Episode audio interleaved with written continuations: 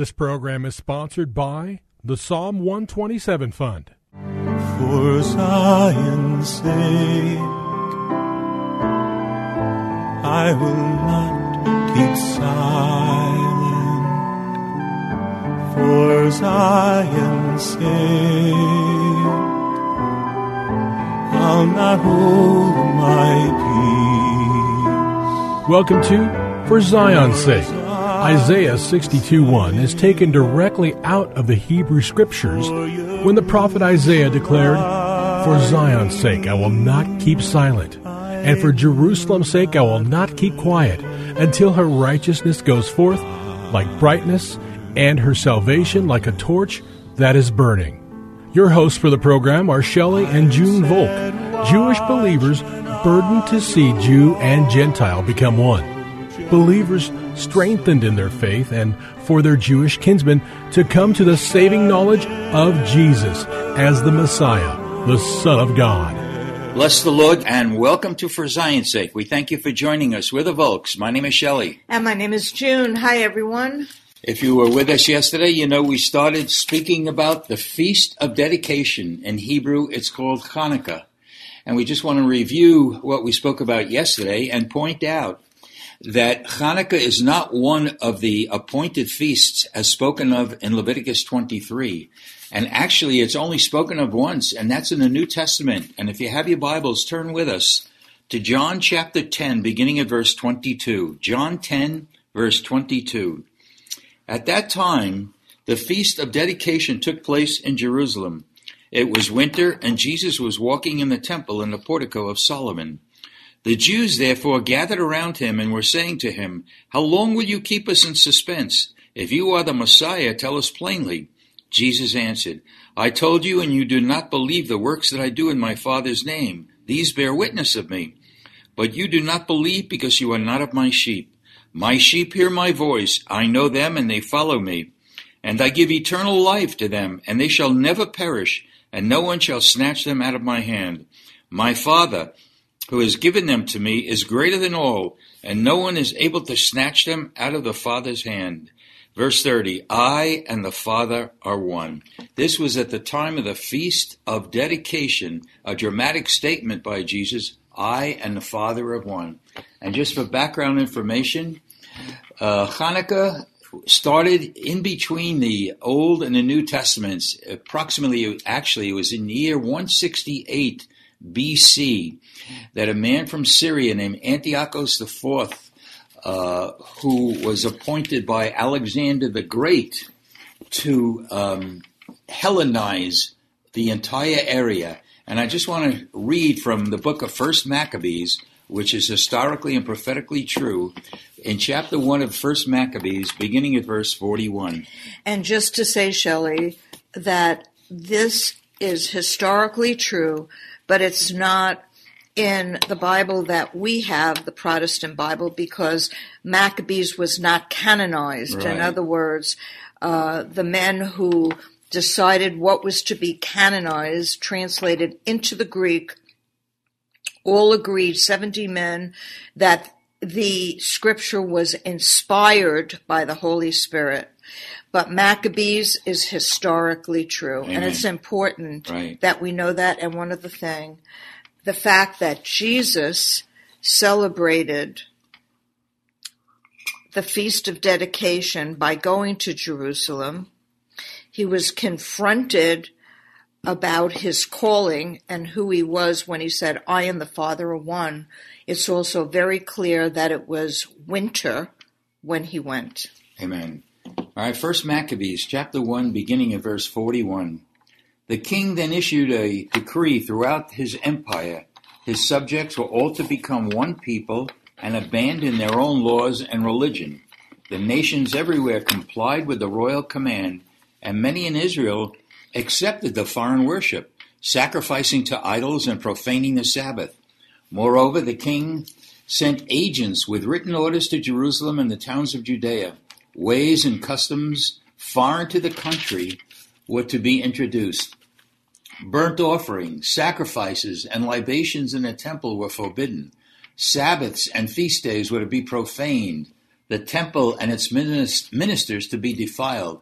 Altars, idols, and sacred precincts were to be established. Swine and other unclean beasts to be offered in sacrifice. They must leave their sons uncircumcised. They must make themselves in every way abominable, unclean, and profane.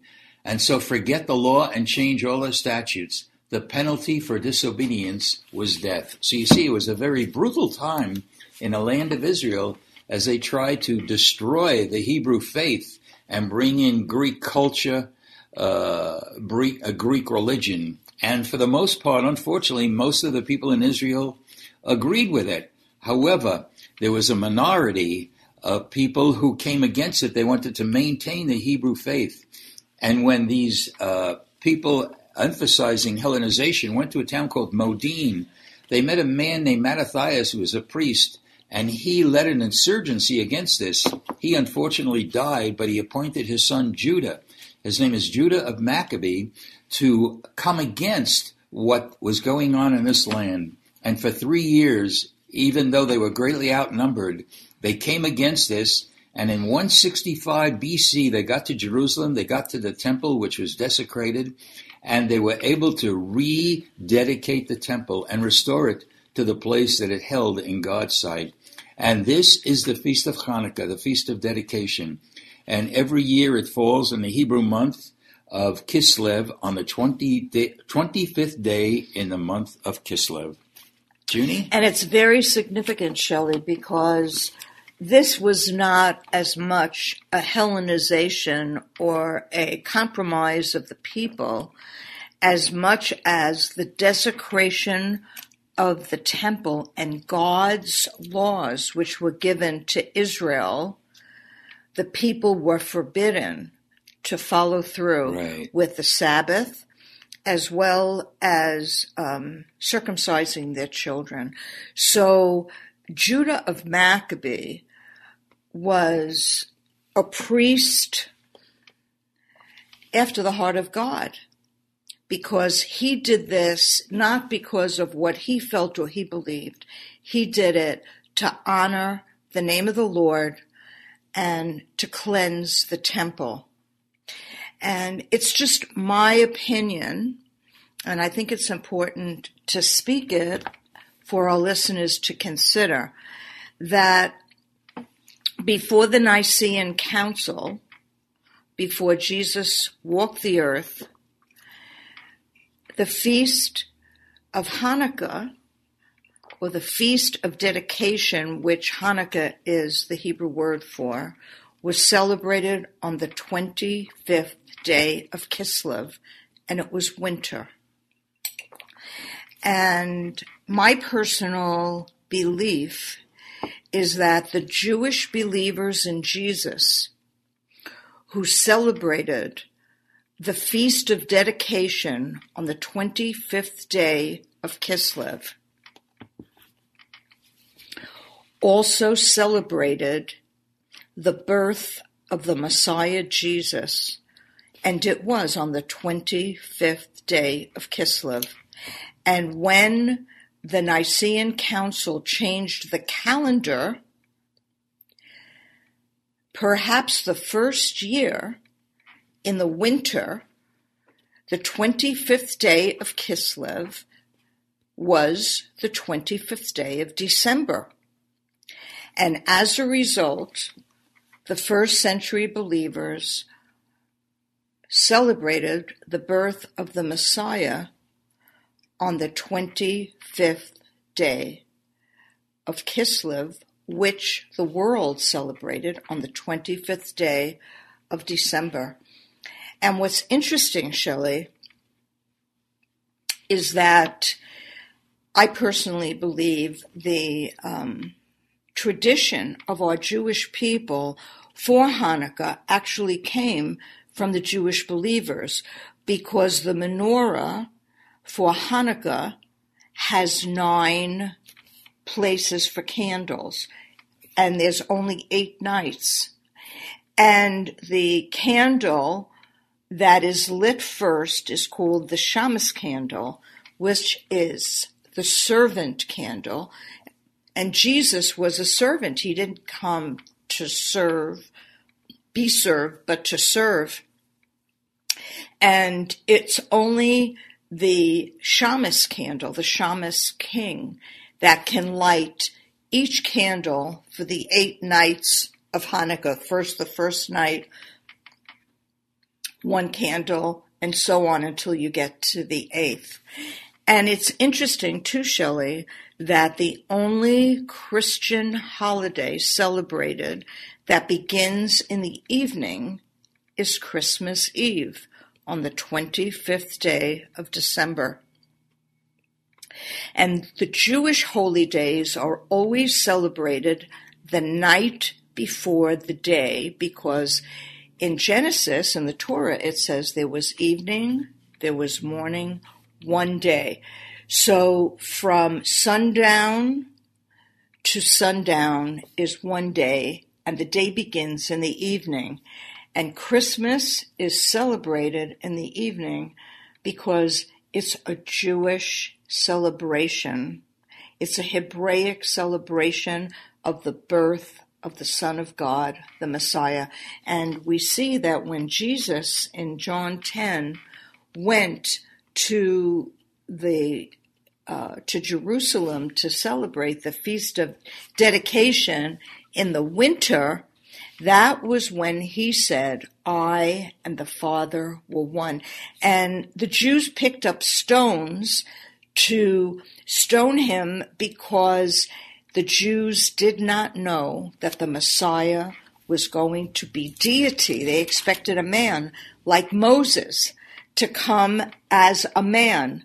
And Jesus was fully the Son of Man, and he was also the Son of God. So, Junie, it's really an interesting um, thing to think about, the twenty-fifth of Kislev being related to the twenty-fifth of December. And, you know, it's food for thought, certainly. And food for thought, Shelley, that when, if that happened, that it's true that Jesus was in fact born on the twenty-fifth day of Kislev in the winter, that would have meant that very possibly Pesach, Passover, came in March, and Gabriel went to Miriam or to Mary to tell her that she would receive in her womb the Son of God, that the Holy Spirit would overshadow her, because nine months later is December. And so God is um awesome. He's awesome because Jesus is our sacrifice. And um, we need to dedicate, rededicate our lives to him. And he is the one who is dedicated to us and to his Father. And everything he did was poured out from his love and his goodness. Amen. And his life. Father, we thank you, Lord. Thank, thank you, you Lord. That even in the traditions of our people, we could see a picture of Jesus, the servant candle, the light of the world, enlightening us. And people refused to accept him then because they loved darkness. But Jesus brought light to enlighten us. So as we continue this, I pray it'll be a blessing to everyone listening. The Feast of Dedication. In Jesus' name, amen. Amen. Thank you for joining us this evening. If you would like to get in touch with Shelley and June, you can write to them at P O. Box seventeen eighty-four, Scottsdale, Arizona eight five two five two. That's P O. Box seventeen eighty-four, Scottsdale, Arizona eight five two five two. And you can also contact them on their website, Shelley and June Volk dot com. That's Shelley and June Volk dot com. Until next time, the Lord bless thee and keep thee. The Lord make his face to shine upon thee and be gracious unto thee. The Lord lift up his countenance upon thee and give thee peace. This program was sponsored by the Psalm one twenty-seven Fund.